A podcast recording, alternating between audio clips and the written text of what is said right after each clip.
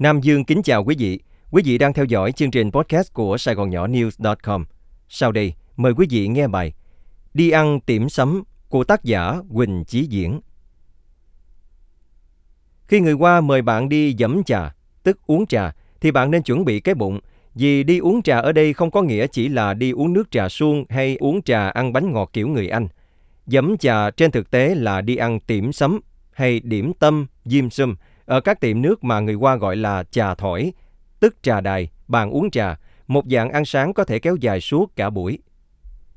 Khu nào có nhiều người Quảng Đông, khu đó sẽ có nhiều trà thổi, cũng như nơi nào có người Việt là nơi đó có các quán phở, cơm tấm hay bún. Chỉ cần đi một vòng các quận 5, 6, 10, 11 trong Sài Gòn thì bạn ít nhất cũng đếm được trên trăm trà thổi là ít. Thường thì một trà thổi sẽ có một xe hủ tiếu mì trước cửa và một người nấu luôn mặc áo thun trắng, quần đen, dắt một chiếc khăn trên vai. Bên trong có độ từ 5 tới 10 cái bàn bằng gỗ tạp hoặc inox với bộ gia vị, sa tế, xì dầu, giấm đỏ, đựng trong những chiếc bình thủy tinh nhỏ và ống để chén đũa. Phần lớn trên tường của các quán điểm tâm như vậy đều treo một tấm gương khá lớn, chiếm gần hết diện tích của bức tường. Có lẽ là vì hình ảnh phản chiếu trong tấm gương vừa giúp tạo cảm giác tiệm rộng và thực khách đông hơn gấp đôi, vừa vì phong thủy.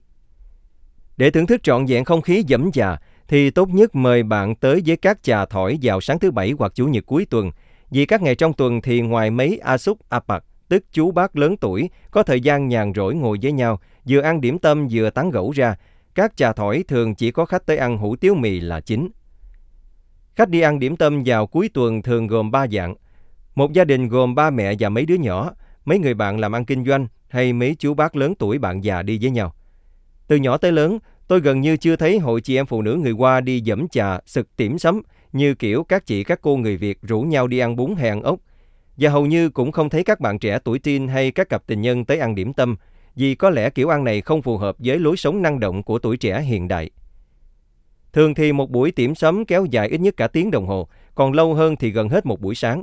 Người ăn sẽ bắt đầu gọi hủ tiếu mì để ăn trước. Khi hủ tiếu mì được dọn ra cũng là lúc người phục vụ bàn, tức hầu trắng, bưng tới bên bàn những lồng tre to nghi ngút khói, bên trong đặt những chiếc dĩa nhỏ gồm khoảng chục món hấp như há cảo, xíu mại, bánh bao, xôi gói lá sen, dần dần. Há cảo có há cảo tôm, há cảo cua, há cảo tôm thịt, xíu mại cũng có nhiều loại, xíu mại khô viên nhỏ, ba viên một dĩa, xíu mại nước triều châu, một viên một dĩa, xíu mại bò, xíu mại gà. Bánh bao thì có bánh bao lớn, tài báo, bánh bao xá xíu nhỏ hơn, chá chiếu báo và bánh bao ngọt, nhân đậu đen, đậu đỏ, cà vé. Và cuối cùng là xôi lá sen, lò mẩy phần, gần giống như bánh chưng với nhân thịt, nấm đông cô, lạp xưởng và trứng muối. Nhiều chỗ sang hơn còn có cả món chân gà rút xương phụng chảo, sườn non hấp bông bóng cá hoặc bánh cuốn kiểu người Hoa, chuyển phảnh. Người ăn muốn ăn bao nhiêu thì lấy bấy nhiêu, hoặc có khi người phục vụ sẽ đặt tất cả các món đó lên bàn. Người ăn động đũa vào món nào thì sẽ tính tiền món đó. Vậy là bữa ăn sáng theo kiểu tiểm sấm có thể bắt đầu. Đầu tiên, người ăn lấy nước chấm gồm xì dầu, giấm đỏ và sa tế hoặc ớt tươi cho vào chén nước chấm riêng của mình. Thích mặn nhiều thì thêm xì dầu, thích chua nhiều thì thêm giấm, còn thích cay thì nhiều ớt và sa tế.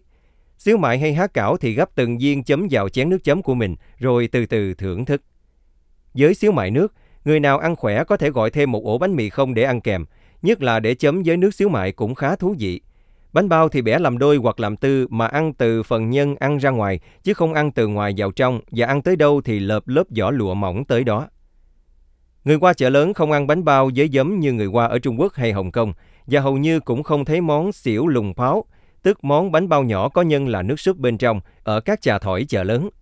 Nhiều người ghiền mùi thơm bốc ra từ bên trong ruột chiếc bánh bao nóng hổi bẻ đôi. Còn riêng mình tôi thích cảm giác bóc lớp vỏ bằng lá sen của lò mẩy phần để thấy khói bốc lên nghi ngút thơm phức và lớp nếp từ từ lộ ra. Cảm giác này cũng giống như cảm giác ăn bánh bá chạng vào mỗi dịp Tết đoan ngọ vậy. Đã gọi là dẫm trà thì tất nhiên không thể thiếu trà. Khi ăn hủ tiếu mì, người ăn có thể gọi đồ uống lạnh như nước ngọt, cà phê đá, cà phê sữa đá, nhưng khi ăn điểm tâm thì nhất thiết đồ uống phải là một bình trà nóng. Có nhiều loại trà từ sang trọng như Long Tỉnh, Bích Loa Xuân, cái này thì phải vào các trà lâu mới có cho tới dừa dừa như thiết quan, ô long, phổ nhĩ và bình dân như trà cúc, hồng trà. Người Hoa hầu như không ướp trà với các loại hương liệu khác như hoa nhài, hoa sen như người Việt vì sợ mất mùi trà nguyên thủy và tuyệt đối khi ăn điểm tâm thì không uống trà đá. Một bình trà nóng được dọn ra với bốn cái chén con để người uống vừa thưởng thức các món điểm tâm, vừa rót trà uống rồi cứ vậy mà cà kê dê ngỗng với nhau mọi chuyện trên trời dưới đất cho tới hết buổi sáng. Hết trà thì hầu sáng sẽ tiếp tục châm nước sôi vào bình trà để trà ra nước uống tiếp. Hết đồ điểm tâm thì cứ khoát tay một cái là có người bưng lên. Nước trà giúp cho việc tiêu hóa tốt hơn và làm giảm dầu mỡ trong các món điểm tâm khiến người ăn không bị ngán. Và cứ vậy mà nhẫn nha hết món này tới món khác, tới trưa cũng không chừng. Sực tiểm sấm và dẫm trà không chỉ là ăn sáng mà còn là một nét văn hóa truyền thống của người Hoa, để gia đình hoặc bạn bè ăn uống cùng nhau trong buổi sáng khi có thời gian rảnh rỗi cuối tuần hoặc các xì thẩu tức ông chủ bàn chuyện kinh doanh. Có một số trà thổi tận dụng sân vườn để treo thật nhiều lồng chim, khách tới vừa ăn vừa uống trà, vừa nghe chim hót rất thư giãn. Cũng có nơi thường là các nhà hàng lớn, có cả sân khấu hát nhạc dân ca hoặc ca cổ tiếng Quảng Đông phục vụ người ăn. Thực khách nào có nhã hứng muốn góp vui văn nghệ cũng có thể lên hát dài bài như một hình thức sinh hoạt cộng đồng về nguồn và hoài cổ thú vị. Lúc còn ở Mỹ, tôi được một người bạn dẫn đi ăn buffet điểm tâm với giá khá rẻ, khoảng 15 đô một người. Đó là một nhà hàng bán cả món hoa lẫn món Nhật, nơi các món sushi được bày song song với các món điểm tâm trên hai dãy bàn buffet dài bất tận. Thực khách sẽ thấy choáng ngợp bởi bức tranh đầy màu sắc các loại điểm tâm và các loại sushi như một buổi triển lãm. Tuy nhiên, ăn điểm tâm như vậy thì không đúng điệu chút nào. Thứ nhất, điểm tâm là món nóng, ăn chung với sushi là món lạnh và sống quả là không thích hợp. Thứ hai, cái thú của ăn điểm tâm là gọi dài món nhâm nhi từ từ, hớp từng ngụm trà nhỏ, thèm thì gọi ăn tiếp, cứ từ tốn như vậy.